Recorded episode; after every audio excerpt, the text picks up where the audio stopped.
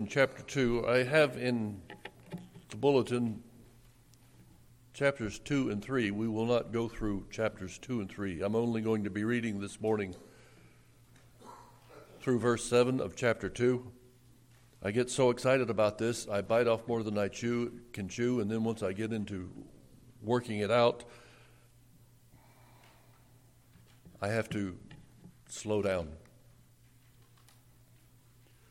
I like studying scripture texts. I like studying Bibles in the books in the Bible that challenge me, and I hope they challenge you. We are to seek out the Lord's wisdom and knowledge and understand His truth. And Revelation has always been a mystery to so many Christians, and I'm just trying to bring some sense to it all. Revelation two, beginning at verse one. To the angel of the church in Ephesus write, the words of him who holds the seven stars in his right hand, who walks among the seven golden lampstands. I know your works, your toil, and your patient endurance, and how you cannot bear with those who are evil, but have tested those who call themselves apostles and are not, and found them to be false. I know you are enduring patiently and bearing up for my name's sake, and you have not grown weary. But I have this against you, that you have abandoned the love you had at first. Remember, therefore, from where you have, have fallen, repent and do the works you did at, at first. If not, I will come to you and remove your lampstand from its place, unless you repent. Yet this you have. You hate the works of the Nicolaitans, which I also hate. He who has an ear, let him hear what the Spirit says to the churches. To the one who conquers, I will grant to eat of the tree of life, which is in the paradise of God.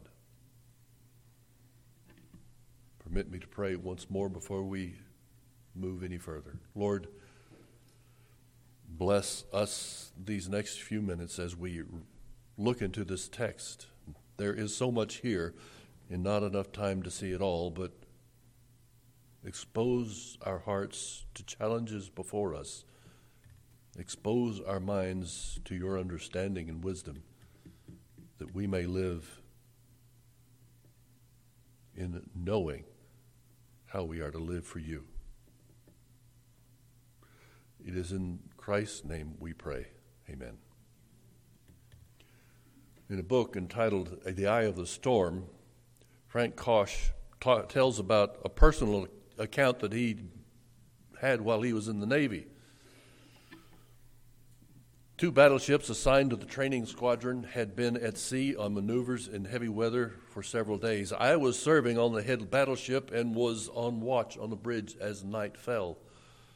The visibility was poor with patchy fog, so the captain remained on the bridge, keeping an eye on all activities. Shortly after dark, the lookout on the wing reported light bearing on starboard bow.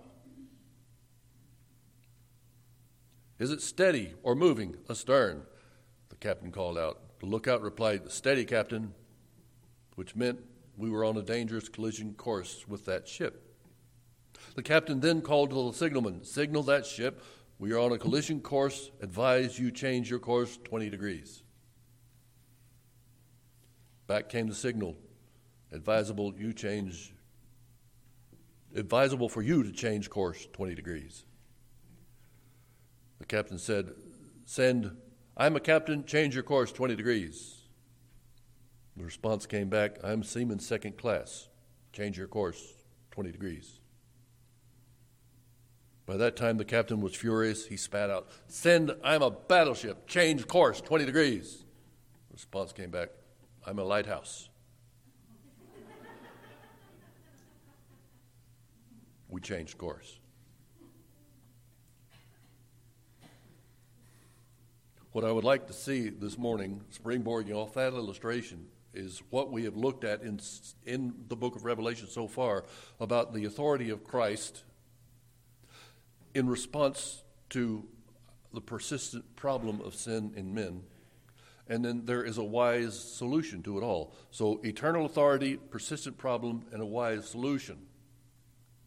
Revelation begins with the appearance of the risen, glorified Son of God. We've already looked at that several weeks ago. Revelation one fourteen describes the Lord himself glorified. The hairs of his head were white like, like wool, white as snow. His eyes were like flame of fire. His feet were like burnished bronze, refined in the furnace. And his voice was like the roar of many waters. This was not some space alien that John saw. This was the presence of the Lord himself. John said, when I saw him, I fell at his feet as though dead. But he laid his right hand on me and said, fear not. Now he's describing himself, but listen carefully. Look into the words of what he is saying. He is speaking about his authority and his eternality. I am the first and the last and the living one. I died, and behold, I am alive forevermore, and I have the keys of death and Hades. He's giving testimony about a lot of authority that he has in his hands, the Son of God, the Eternal One, the Lord of glory. So he appears to John with a message that comes with authority.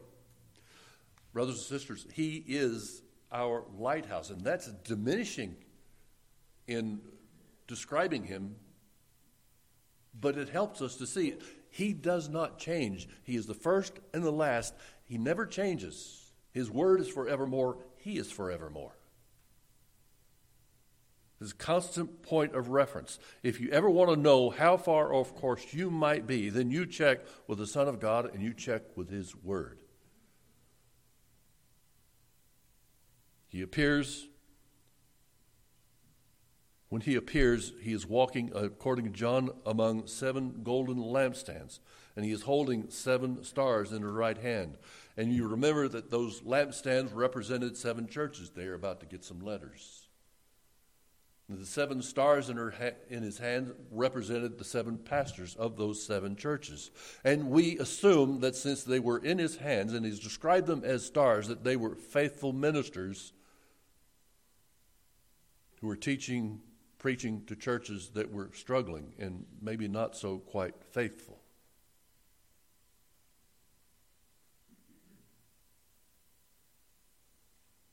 The letter seven in Scripture has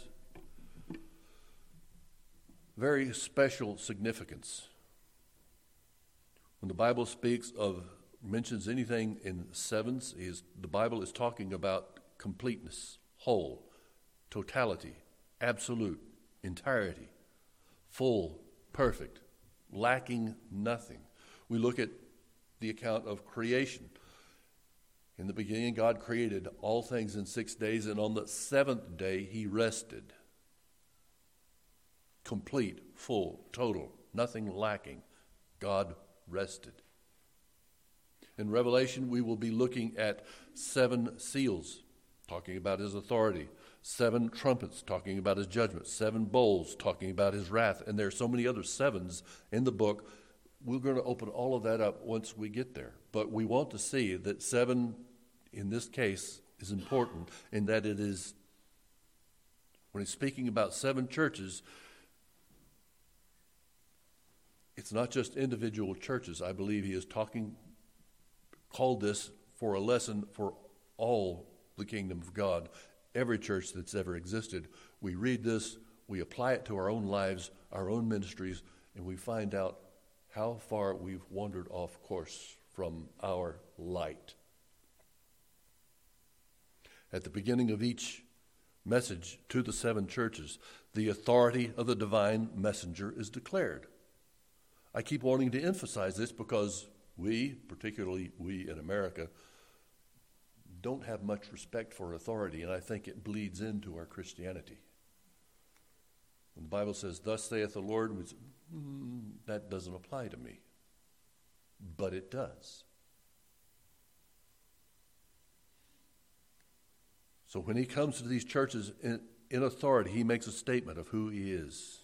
In Ephesians two one, to the angel of the church in Ephesus write the words of him who holds the seven stars in his right hand, who walks among the seven golden lampstands. That's a statement of authority. Ephesians two one to the church at Ephesus. For Smyrna, it was Ephesians two eight, the latter half of the verse. Pergamum two twelve, Thyatira two eighteen, Sardis three one, and Philadelphia three seven, and Laodicea three fourteen. All maybe not the same words, but all making some statement declar- declaring to these individual churches, this is coming from the Lord your God, your Savior. So this is important. Pay attention. Again, at the end of the seven messages, there's a clear call for wisdom. And each call for wisdom is the same. Every, all seven times. He who has an ear, let him hear what the Spirit says to the churches. We see that in chapter two, verse seven, two eleven, two seventeen, two twenty, three six, three thirteen, and three twenty-two. Why are the Christian churches called to be wise? The churches must realize that according to the Word of God, they are off course. The Christian The individual Christian must also realize that he or she is often off course. We can take the lessons that are applied to these churches and kind of lay them over our own lives and see, how far am I off course?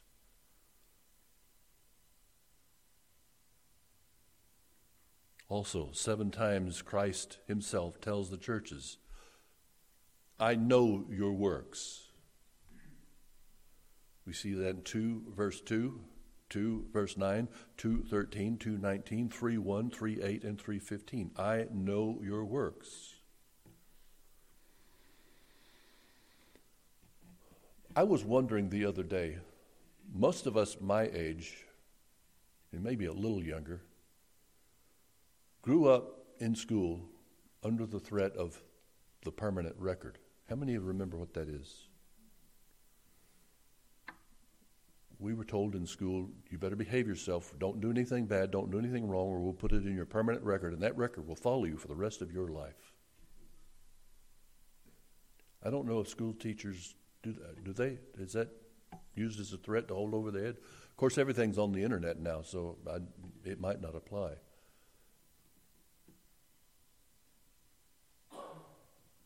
I'm going to share a personal story about Bob. These are not real names. Bob, I'm going to call her Karen because that was what her personality was, and myself. I was in the fourth grade, so this was a long time ago.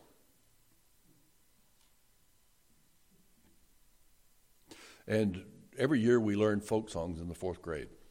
And there was one particular folk song that we learned. It was about a medicine man, a traveling uh, snake oil salesman. And it was one of the old folk songs that no one ever heard before. And I don't know why, but I, I can still sing it today. I'm not going to sing it.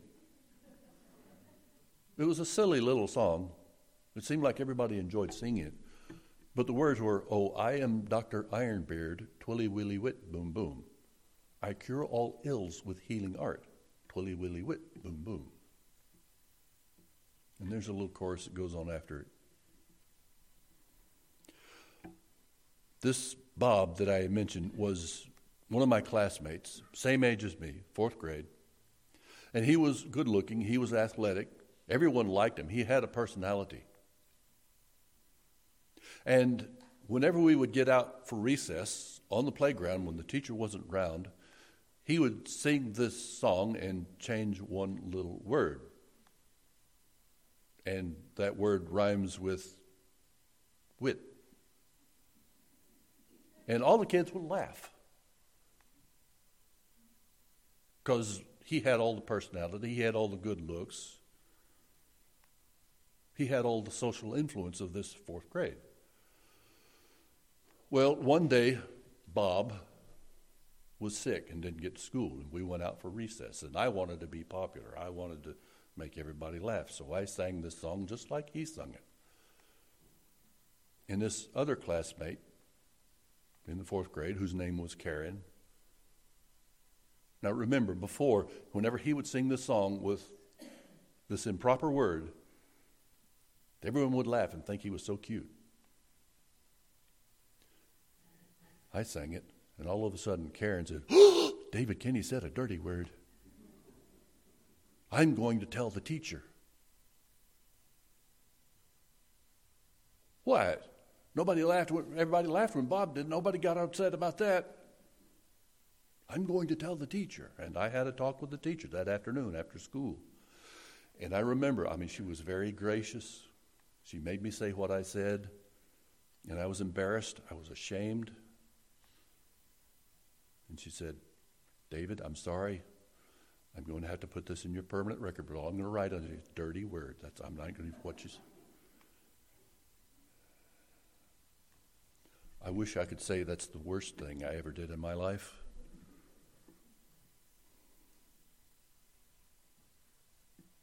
But it was a mark on my permanent record. I was embarrassed, ashamed. What if someone else finds out? I might not be able to get a job ever.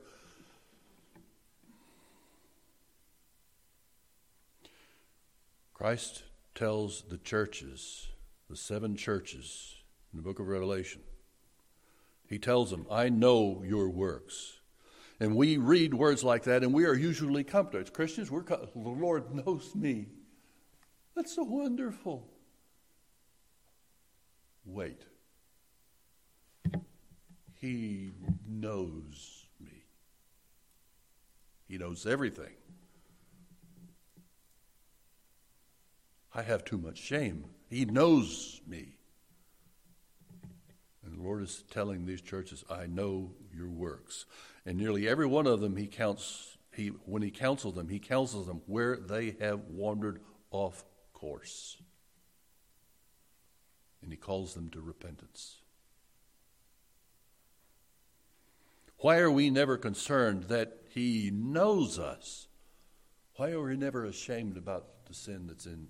Why do we continue committing sin if he knows us? Why do we deliberately, we don't wander, we change course very often just to stay away from him and out of his light? Why is that? The letters to the seven churches are warnings. Straighten up, or this is going to be on your permanent record. Eternally. That's something we, looking at the authority of the Lord who brings this message, that's something we need to consider with some heavy. Now, I told you last time we were in Revelation, we can't tiptoe through this book. And some of you might be first-timers here. And I'm not pointing any fingers. I'm calling attention to all of our hearts and minds to what is before us. Now, he tells us good things about the church at Ephesus at first. "I know your works, your toil, and your patient endurance, and how you cannot bear with those who are evil." So they make sure that the word is being brought faithfully. When they come to worship, they know who is telling the truth and who is not. They have tested those who call themselves apostles and are not, and found them to be false. "I know you are enduring patiently and bearing up for my name's sake, and you have not grown weary." Ephesus, the city of Ephesus itself, was a place that had been striving to remain diligent to the Lord. The church itself, excuse me, the church was striving to remain diligent to the Lord because Ephesus was a very difficult city to live in. It was an idolatrous city to live in.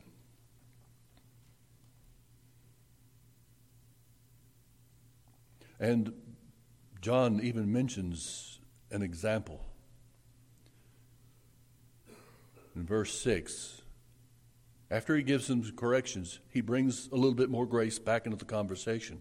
And we'll look at the correction in just a moment. "Yet this you have, you hate the works of the Nicolaitans, which I also hate." Who were the Nicolaitans? We can't be sure. This is the only place they're mentioned in Scripture. There is some speculation. In Acts six, verse five, when the deacons, the first deacons were being selected to help the church meet the needs of those who were poor,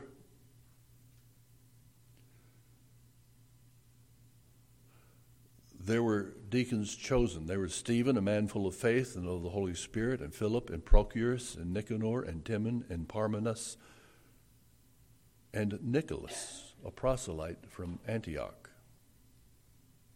Some speculate that Nicholas began well in his Christian faith and his Christian walk and became a preacher and then led people astray in apostasy and improper teaching. That's one viewpoint.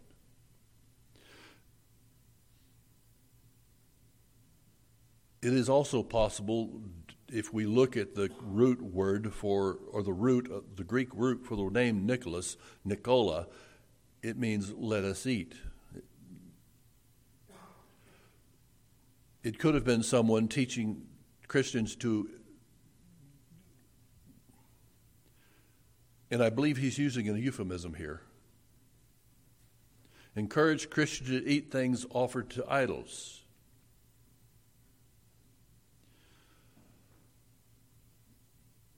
At Ephesus, there was a temple. We've, when we studied Acts, we talked about this some. At Ephesus, there was a temple.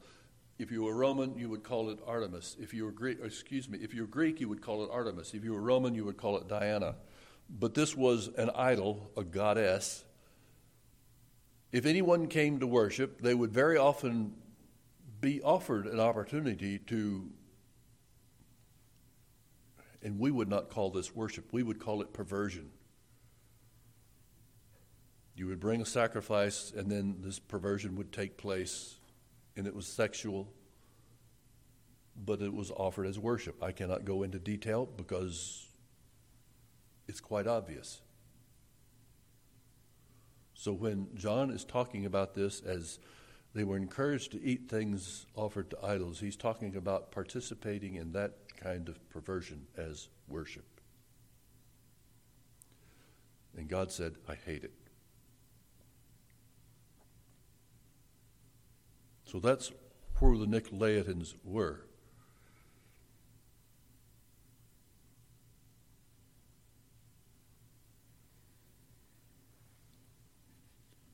But as you recall,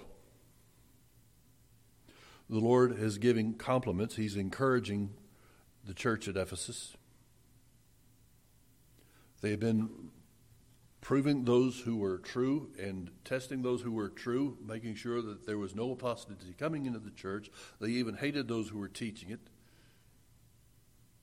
But he says, this one thing I have against you, that you have abandoned the love you had at first.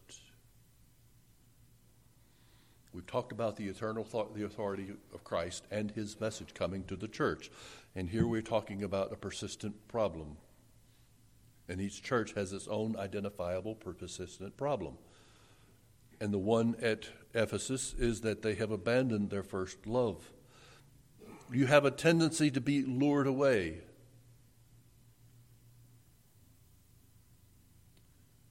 If we pause here and observe the course of the modern church, we can see how she has been lured away. In the mid to late nineteenth century, there were seminaries in Europe and in America that began to question the authority of Scripture. The Bible is not inerrant, it is not infallible. The inspiration of Scripture is definitely in question. We cannot consider it as inerrant. The doctrine of Trinity, that's not even in the Bible. The word's not there. So how can we know that God is one in three? That began over one hundred fifty years ago. And all along, every time there was a compromise with Scripture, compromise about what, what we know and believe about God, every time there was some course change, apostasy increased in the church. And you can see now what we have in the church today. We are disgusted. We are discouraged. We are, how did this happen? It's been going on for nearly two hundred years.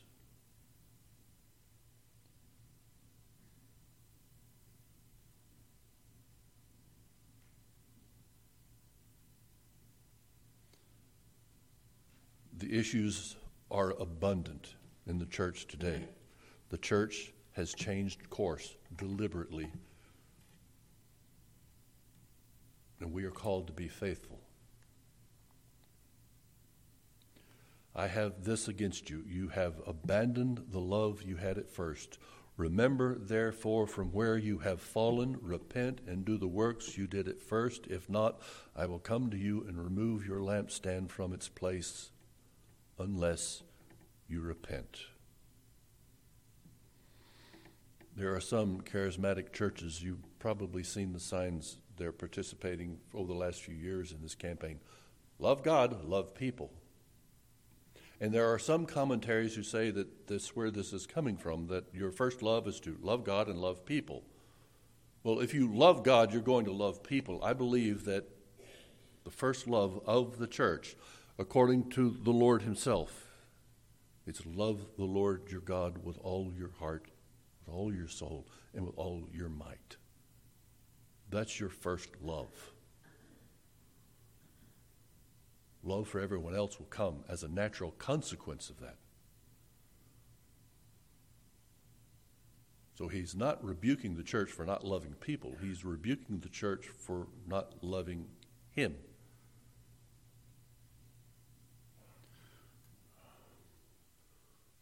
Most of us remember the passion we shared with our spouse when we first got engaged and were first married. That was exciting. That was wonderful. But then we get into life where we have to go to work and we have children, and all the drudgery and the mundaneness of life just kind of throws a wet towel on it all. It's not that we don't hate one another, though some eventually do. But even in the good marriages, it seems to cool down.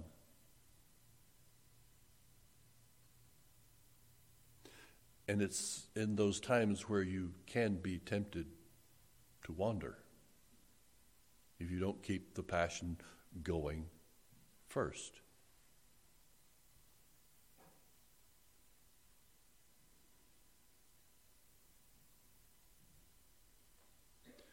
If we wander astray and let ourselves change course to where we think we should love people first, we are really loving a man-fashioned idol, and we're only calling that God. We must love God first. He must be first in our lives, and then everything else is a consequence. Deuteronomy ten, verse fourteen through sixteen. Behold, to love the Lord your God belong heaven and the highest heavens, the earth and all that is in it. Yet on your fathers did the Lord set his affection to love them, and he chose their descendants after them, even you above all peoples, as it is this day. And he uses words that are a little uncomfortable for us. Circumcise your heart and stiffen your neck no more. Keep your heart for the Lord tender and passionate and sensitive. That's what he is saying. Eternal authority, persistent problem, wise solution. The wise solution, repent. And I know you've heard preachers talk about this before. Repent. The Greek word is metanoia. It means to change your mind. I've been rereading a book by Mark Buchanan called The Rest of God. He shares some words that are helpful. Any deep change in how we live begins with a deep change in how we think. The biblical word for this is repentance. Metanoia, a change of mind. Change begins with fresh eyes. In other words, it begins with an awakened imagination You turn away stubbornly and without apology from that which formerly entranced you, and you turn toward that which once you avoided. You start to see what God sees and as God sees it. But that takes more than will. It also takes imagination. We need to repent. We need to change our minds. He continues by using another example. When I married, I had to change my mind about who I was. I was no longer a bachelor. My habits of thought had, for more than twenty years, taken shape around the fact that of my singleness. I had bachelor attitudes about how to spend time and money, about how the ideal color to paint a bedroom, about the best car drive, about other women. It had all it all had to go through a dramatic shift, in some cases a complete about face, when I took vows. Actually, the change began a long time prior to that and continues lifelong. I had to, I have to change my mind. And then he says this clearly bright statement. But if I changed only my mind and never changed my behavior, I doubt I'd still be married.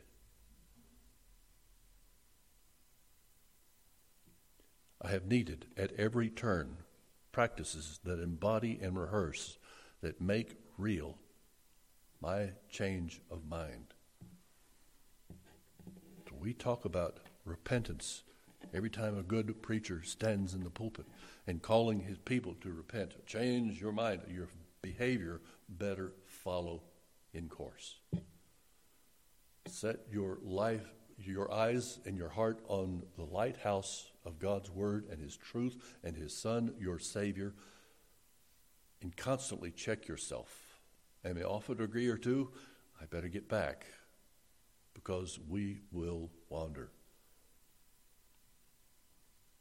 As a hymn writer once wrote, "O to grace, how great a debtor daily I'm constrained to be. Let thy goodness like a fetter bind my wandering heart to thee. Prone to wander, Lord, I feel it. Prone to leave the Lord I love. Here's my heart. Take and seal it. Seal it for thy courts above." Let us pray. Lord Jesus, we rejoice in the truth of God's Scripture, and we pray that as we bow to his authority, as we repent of our persistent problem, that you would continue to use us according to your word and your will, continue to equip us and sanctify us and make us into the image of our Lord and Savior, that we may rejoice together. It is in his holy name we pray. Amen.